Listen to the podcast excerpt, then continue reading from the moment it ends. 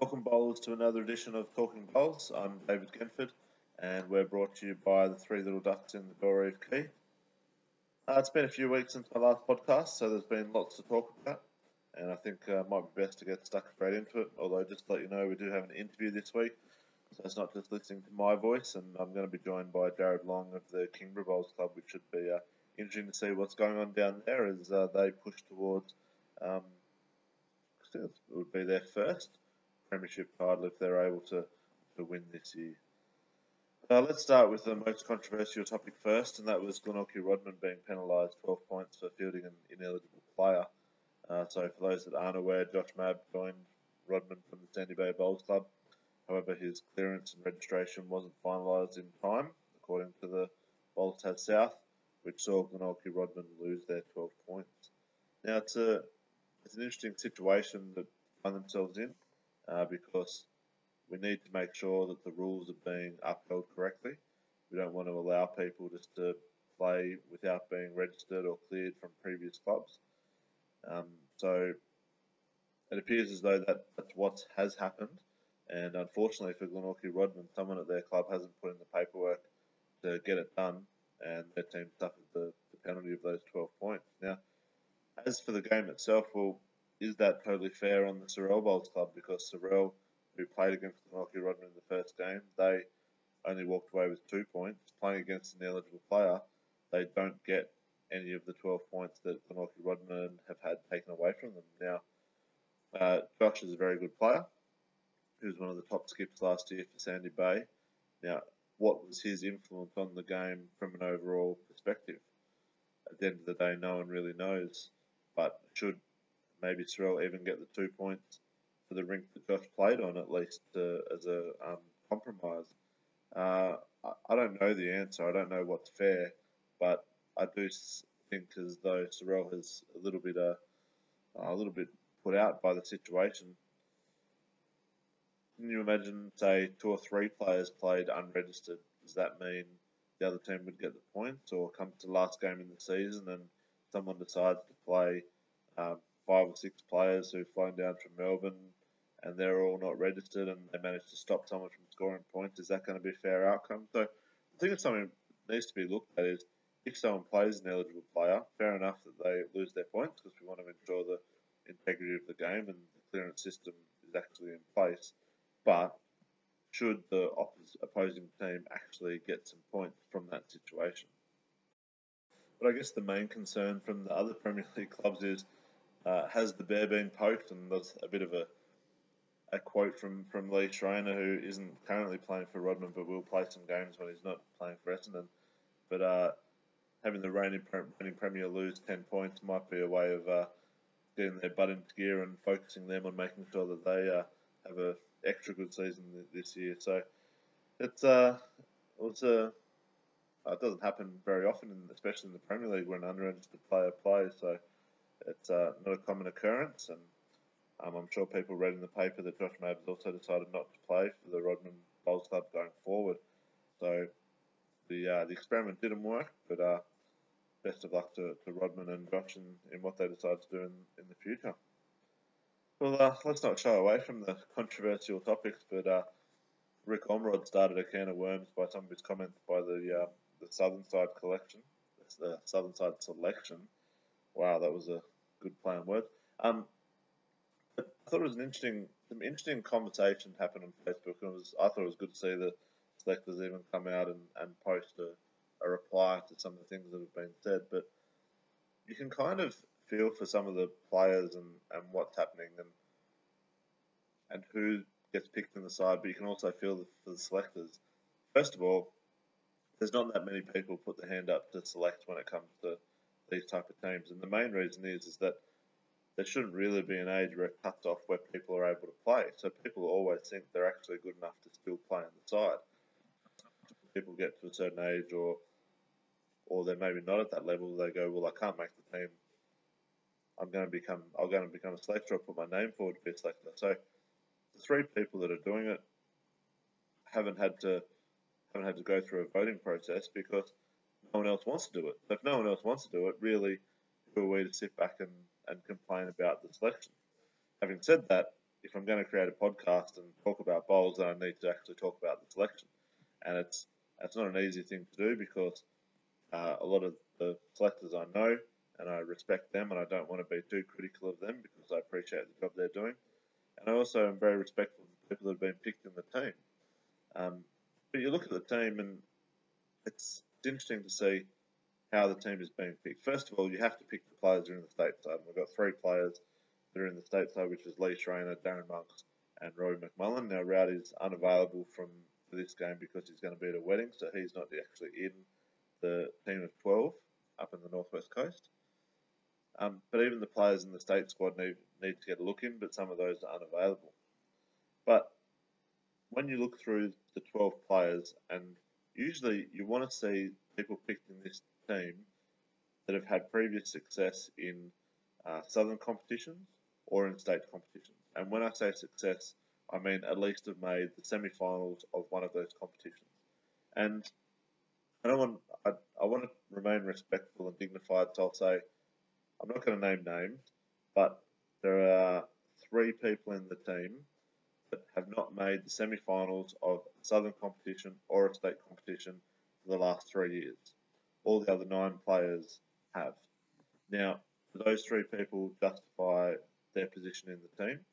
Or are we in a situation where we're not really that interested in how people um, play in southern competitions and state competitions? I'd like to think we are because that's the real pressure situation. If you're in a state competition, you need to be playing well because you're playing the best of the best that are in the state. And if you can't handle the pressure of that situation, then maybe you shouldn't be playing for the South. Now, three players that are there are being given their chance to actually show they can play, and the selectors came out and said, we're going to pick players that have previously played well for us as well, but two of those three players are making their debut for the southern side, so that doesn't really wash that reasoning there. The other thing you do have to take into account is that the selectors' hands are tied where they have to pick three under 25 players. Now, I can see why the rule's in place because they want to encourage young people to play, and at the end of the day, maybe we need to look back and go, well, why is the southern team actually playing? Are we only really playing so that we can pick a state side, or are we playing to prove which region is the best? If we're playing to see which region is the best, then we probably need to scrap the three under 25 players because the South want to prove that they're better than the others. And at the moment, the Northwest have been unstoppable. I think, I'm sure a Northwest player will, will chirp in in the comments, but they've won something like five of the last six um, men's competitions. So, but that doesn't affect the Southern selectors. Their hands are tied from the Bowls Tasmania board that they must pick three under 25 players, which only affects one of those three that I'm talking about that haven't haven't achieved anything yet. Now, when you say, well, are there other? There are a lot of players unavailable. Okay, and you could probably name a good rink or two of players that can't play, but they've chosen not to play for a reason. I'm one of those players. I, I can't commit. I feel as though I can't commit to actually uh, support my teammates in that situation and I can't commit because I want to be with my family. And other people have their reasons as well as why they can't play. But the four players that, that are next in, based on form, based on how they've gone recently in Southern and State competitions, Tom O'Brien, Gene Aiton, Keegan Booth, and Josh Baker are all four players that are a good quality and would surely feel hard done by because they have actually played in those regional and state competitions and and achieved well. So, like I said at the start, I don't envy the selectors. It's um, having been a selector at Rosny Park for the last two years, having to make the tough decisions when you drop people or who to decide. It's not an easy thing to do. But I would, one thing I would say in this whole process is, as the Rosny Park selector, I've never received a phone call or I've never been spoken to by any of the three selectors, as in who is playing well in your pennant side. Now, as uh, Rosny Park, premiers two years ago, last year not so good, and so from last year I would probably maybe say, well, maybe there's there's no one at the moment that deserves to get a spot in the team. However, in previous years, I remember having conversations with Phil Hobbs and saying, well, uh, Mick Sweeney was playing really well for us at that time, and said he should be given a go, and he was because he was playing well, and he's still in currently in the side.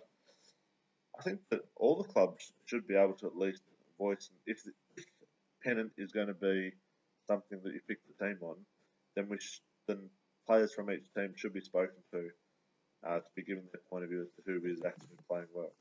Uh, sometimes the selectors, because they play with players all the time, they see those players at practice and they see those players on Saturdays, they're able to judge a better opinion of those players as opposed to players they don't see. So it's not an easy situation. Uh, I don't have any plans of becoming the selector anytime soon, but uh, let's hope that the 12 players selected can have a, a great trip up on the northwest coast and come away with a couple of wins. And those players that I mentioned, and maybe a few others, hopefully they will be prepared to put their name up and they haven't been turned off by what's happened, and we can have a strong uh, second side for Southern Tasmania when it comes down here. Uh, while we're speaking of uh, championships, etc., it's probably a good point just to highlight to people that aren't aware that entries for the Southern Fours close on November the 4th. So if you want to organise a team, please make sure that you do that by that time. And those matches are being played on the 15th and 22nd of November. So obviously the 15th is the sectional play. If you win your sec- if you win your section, then you go forward to the 22nd of November to play. Uh, but let's get cracking back to the actual pennant. And it's a it's been a it's a cracking season so far. I've been really interested in, in how things are going and it's uh, Bucks that sit well out on top at the moment. The only team to have won three wins and to have kept their points at the moment on 35, uh, followed by Kingborough, Dover, and Rodman, who are on 26, 25, and 22. Uh, so Dover have done a great job, and they narrowly lost to, uh, to Rosny on the weekend by two shots, and that really could have gone any way. Both teams receiving a few lucky wicks when they're being three down towards the end of the game. But Rosny just held on. If Dover would have managed to win that game, it would have uh, put them right up there with three wins. Uh, Kingborough and Bucks were the two teams that people expected to really be challenging Rodman at the start of the season. Obviously, uh, Rodman uh, down in fourth only based on the, the point we talked about at the start of the episode. Then it's really close with New Norfolk 21, Sandy Bay 20, Beltana 19. Uh, all have won one game. Claremont 15, Rosny 11 have also won one, but due to their poor performances in the other games, are a bit probably half a game behind the New Norfolk, Sandy Bay, and Beltana. And uh, Sorell, who have only just joined us in Premier League, are only on four points at the moment, but you'd say that uh, they're going to win a few games at home. So it's going to be a, a really close battle to make the four and to avoid relegation, and, and none none more so than, than the round we've got currently. So Beltana and Rosny Park both on one win. So both teams will be keen to actually show that they're they're uh, going to be prepared to challenge for the four. You've got Dover versus Rodman in Dover. Now, if Dover want to prove that they are actually not only a top four contender, but a premiership contender, then this is a game they're really going to need to push Rodman to the wire, if not take the victory. You've got Kingborough playing Bucks in Kingborough, so this is the the two teams that everyone uh, thinks are, are going to make a grand final. And Bucks have got off to a great start. They're now going to be playing down at Kingborough. Uh, are they going to be able to, to knock them off down there? It should be great to see. Sandy Bay and New Norfolk, only one point separates them. Sandy Bay coming off an absolute thrashing from Bucks and New Norfolk coming off a win. Can New Norfolk go down to Sandy Bay and also play well? And then you've got Sorell playing Claremont. Now, this is the type of game Sorell needs to win. Claremont have only won one game so far.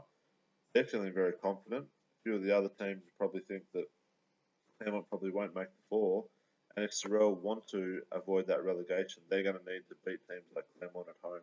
So that should be a, a, a really interesting uh, matchup. But it's um just it's great to see so many different players, some new names playing really well. You've got a, a Mitchy Banks from New Norfolk playing really well. You've got uh, Jake Tyrell from, from Buck, who's moved down from the northwest coast. He's been playing well. Uh, Roger Dale from Dover. So some some names being thrown about. But if you're looking at form, um, well, maybe they need to be given a look in for the uh, the southern side as well. So some uh, great performances by individuals and and by the uh, teams themselves. if you have a quick, quick look at Division One, uh, interestingly, no team has won three games. Howrah have had two wins and a draw, and they sit on top of the ladder on 31 points.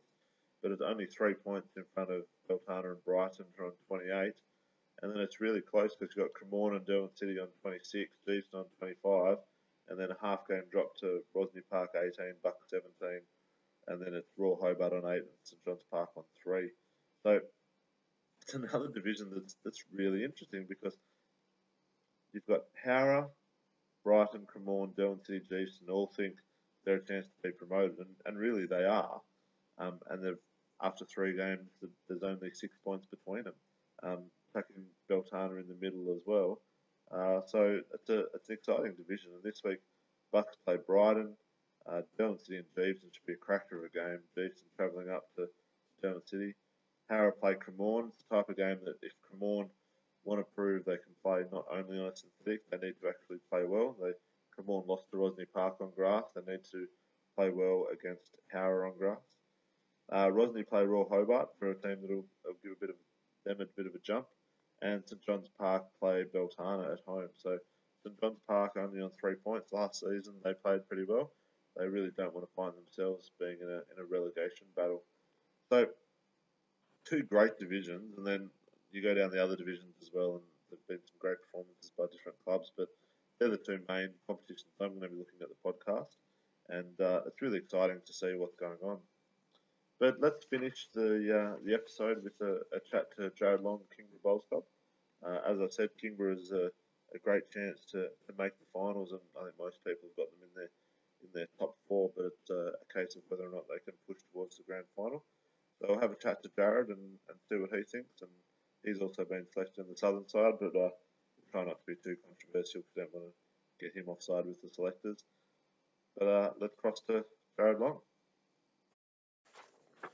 Uh, it's with great pleasure I now get to introduce Jarrod Long from the Kingborough Bowls Club. Welcome, Jarrod. How are you going? Oh, I'm good, thank you. Now, uh, this year you've taken over the selectors role at the Bowls Club. How are you finding that role so far? Yeah, not too bad at the moment. We had a little bit of blip last week, but uh, yeah, that's all pretty good. Uh, a little bit of a blip, only a six-shot loss to Glenorchy Rodman, who are the defending premiers. You must have been pretty pleased that the, the game was a close one. Did you feel as though you, you had a chance during the game? Yeah, we were really pleased with the game. Um, uh, we thought we were in it for most of the time. We were just a little bit disappointed we couldn't finish off. Uh, and that also followed the wins in round one and round two against uh, the Eastern Shore teams, eight shots over Beltana and 41 shots over Rosny Park. So overall, a, a reasonably uh, good start to the season, seeing you sits in, uh, I think, the second spot at the, at the moment, and obviously looking forward to push forward this week against Bucks. so we're really looking forward to the game. And it'll sort of set up uh, where we are for the season, I think. Um, gives a bit of an indication of how we're travelling. Yep, with uh, the close game against Rodman isn't going to tell you. I think Bucks, are having not lost a game uh, yet so far, should be uh, the match of the round, especially with you guys getting a chance to, to play at home. But uh, from a personal perspective, you must be pretty happy with how you're playing. Three wins, 22 shots up, currently the second ranked skip in the South. moment. The yep. have been playing very well, so yeah, they've been setting things up um, nicely for me. It's nice to play through winning heads. Um, yep. Yeah, so it's a bit easier like that. And you've got young Will Code, who's travelled up from uh, Cygnet to play with you. Is playing three for you at the moment. How's uh, he found the, the change from the, the lower divisions to the Premier League? Well, um, uh, just looking at the way he's bowling, I, I think that uh, he's uh, found it he's done pretty easy to tell you the truth. He's, um, he's a pleasure, uh, pleasure to have on the side, really. And speaking of new players to the club, you also picked up Kalen Mayo from Sandy Bay, and he's uh, got off to a good start with his skipping. He's also won two out of the three, and when he played against us, he, he played very well. Yeah, he looked a great asset to the club, great asset to the club, and um, and a nice fella too. So it sort of fits in really nicely. That's good. And what are your expectations for the year for, for Kingborough this year? Do you think it if you don't make the finals, you'll, uh, be seen as a bit of a failure? Are you, you set on that top four, or you, you're really pushing towards uh, finishing top two to make sure you get that second chance? Top four would be um, what we're looking for. I mean, top two would be ideal. Yep. Um, we're sort of in a, a, bit of a funny situation at the moment. We're trying to push a bit of youth um, in with uh, Will um, and also young Ryan in his threes. Yep. So, you know, we know things can go awry sometimes with the young fellas, but we're trying to support them as much as we possibly can. Um, sort of following a model a bit like Sandy Bay have done, and it's been proven to be very successful over the years. So, yep. yeah, well, if we can follow that down, I mean, if we don't make it this year, we just set, set us up really well for the years to come. Uh, last year we had about uh, five or six Friday night matches, but the club this year has steered away from those. Was there a reason why they decided not to go ahead with those again this year? Uh, a couple of probably reasons. They did finish quite late. Yep. Um, we, and to try and get people there when people were working, and then starting at a reasonable time, and uh, we weren't finishing until um, half past 11 sometimes. Yep. Um, so some of the boys found it hard. Um, it didn't really work to our advantage either. It was no home ground advantage at all. I think we lost three out of four. Yep. Um, so yeah, there's a couple of reasons there. Yeah, it's interesting. I was having a chat with someone else about it, and for us as a, an outsider, only playing that one Friday night match and finishing late probably wasn't too bad. But for the Kingborough players who had to do that four times, you'd say, becomes a bit bit taxing on them. Yeah, especially the blokes. I mean, just that everybody down there works. Yep. Work. You know, you're coming straight from work straight to that, and it's not just us; it's the opposition as well. Yeah. So we'll look at that. It was a good experiment, and hopefully uh, we can still try something similar, but just not this year. Yep. And uh, obviously, uh, there's been some conversation about the southern side, but you must be pretty pleased to be selected as a skip, which kind of backs up some of the good form uh, you've been in. I know um, you had a good run. I think it was in the in the fours last year and the triples in the south, and then you also uh, won the champion champion singles in the south. So you must be pleased to be recognised for that, that good form you've been showing in Pennant and in the regional competitions. Yeah, look, very pleased, very pleased, and, and behind in a side like that uh, is really fantastic. Um, and, I, it's great to play against um, uh, all the players from other people you don't normally see from around the state. Yep. Um, and it just brings um, better competition, I think. Yep.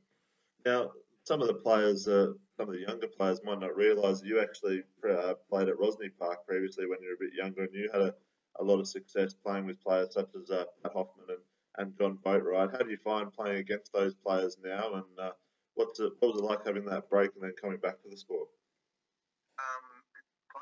The blokes is um, look, I know them pretty well, and I still play a bit of bowls with Pat now, um, especially in the off season. We play um, in the indoor centre a few times, so I enjoy playing against them. They're very good bowlers. Yep. Um, um, and if you give them a little bit, you're going to be in big, big trouble. yeah. But um, and and the difference it is it's a completely different game. When Yep. I come back, I got I got a real shock. Yeah. Yep. So what was the major differences you found? Um, probably due to the bowls. Yep. Um, so the way that you're looking at the head now is a bit more uh, aggressive, I suppose. You can play um, a lot of narrow line with a lot less weight through into the head, looking to roll the bowl out, where it was a lot harder to do that sort of thing on a, on a running green Yep. left. Excellent. Now, uh, you're going to be the, the first victim of something I'm introducing this year, which is a, a quick uh, 10 questions at the, the end of the interview. Uh, so you probably uh, haven't got a lot of notice about some of these questions. So we'll, uh, we'll go through them quickly and hopefully uh, this will give us a bit of insight to some of the players we're interviewing. So uh, what was the first bowls club you played for? Uh, first set of bowls you owned? Oh, Maestros. Oh, same as me. Uh, first skip you played for? Oh, I, I don't know, actually. I can't remember. Okay. Uh, what's the best piece of bowls advice you've been given? From my father, the little ring to the inside. uh, what's the if you could pick your ultimate rink of players that you've played with, who would be in the rink? Um, in no particular order, probably, um, and I'll just stay with the uh, Kingborough boys, of course, uh, David McLean, um, Shane Garth, and uh, Jason Fowler. Um, yeah, in, in no particular order, any of those blokes in a rink, I'd, I'd love to play with any of them. And would you be skipping that rink, or would you give it to someone else? I reckon Dave might just sneak. Okay. Uh, what's the best rink of players you've played against? Um, the best rink that I've actually played against. Or if you could make up a, a four of, of the best players you've played against. Yeah, um, uh, Lee Schraner, I think would be, uh, would it, you'd have to be crazy not to mention him. Lee, Cameron Tegg, uh, Rowdy, and probably Rowan Cooper. I reckon that, that would be a superstar ring. Yeah, top players there. Uh, what's your best individual bowls achievement? Uh, individual bowls, achievement, probably the um, the junior championships this year, I'd say. Yep. Uh, what's your best sporting achievement outside of bowls? best sporting achievement outside of bowls. That's a good one. I've played lots of sports, um, but only in schoolboy, probably, I don't know, indoor cricket or cricket or footy or something like that. But Didn't, didn't take a hat trick in the indoor cricket or anything like that? Oh, no, I don't know. Uh, who's the most underrated player at Kingborough? And and who's the tightest player? Who's got uh, mothballs in their wallet at Kingborough? The tightest player. Yep. Who, who do you struggle to get a beer out of? No, they're all very good. Oh, now. come on, you got to dot someone in. There's always one. No, no, they're, they're actually, they're, they're, it surprised me actually when I turned up. They're all very well, very great. Good, good, good bunch of blokes. Okay, we'll get you. We'll let you get away with that. Well, uh, thank you very much for joining us, Jared. Best of luck on the weekend, and uh, also best of luck from all the south for when you make the trip up to the northwest coast, and hopefully we can uh, knock off the, the spud diggers and the northerners. Yes, come on the south. Cheers. Thanks, Jared. Thanks, mate. Well, that wraps up another episode of Talking. Uh, I'd be remiss of me just to quickly mention the uh, success of both Lee Schraner and Mark Neitz today, who uh, were crowned the champions at the Moama Pairs, which I think is the richest pairs tournament in Australia. So I think they got $12,000 uh, prize money to share between the two of them. So they must be uh, pretty stoked with that. We might even see if we can we can tap one of them soon and, and see how they enjoyed the event. I know there was about uh, five Tasmanian teams or players Tasmanian players up there. It was also good to see ex-Tasmanian Brad Peck do really well. He almost, uh, I think, they were him and uh, were both undefeated going into the last round, so he had a, a great result too. Uh, thanks again to Jared Long for joining me and, and being my guinea pig with my top 10 questions, and uh, hopefully you've enjoyed it. Uh, leave some comments on Facebook, let me know what you thought, uh, especially with uh, any of the audio. I know I just had a quick listen back to the interview, and, and some of uh, Jared's comments are a little bit quiet, but I'll try and rectify that. But probably best if you can listen to it on a, a PC with the, the volume up. It, it sounded fine on mine, but I know some people have had issues with their phones before. But uh, hopefully that's not too bad. And uh, thanks again to Three Little Ducks for their sponsorship. Check them out on the Bellerive Quay if you're over on the eastern shore looking for somewhere to eat. And uh, good luck to everyone playing this weekend. Cheers.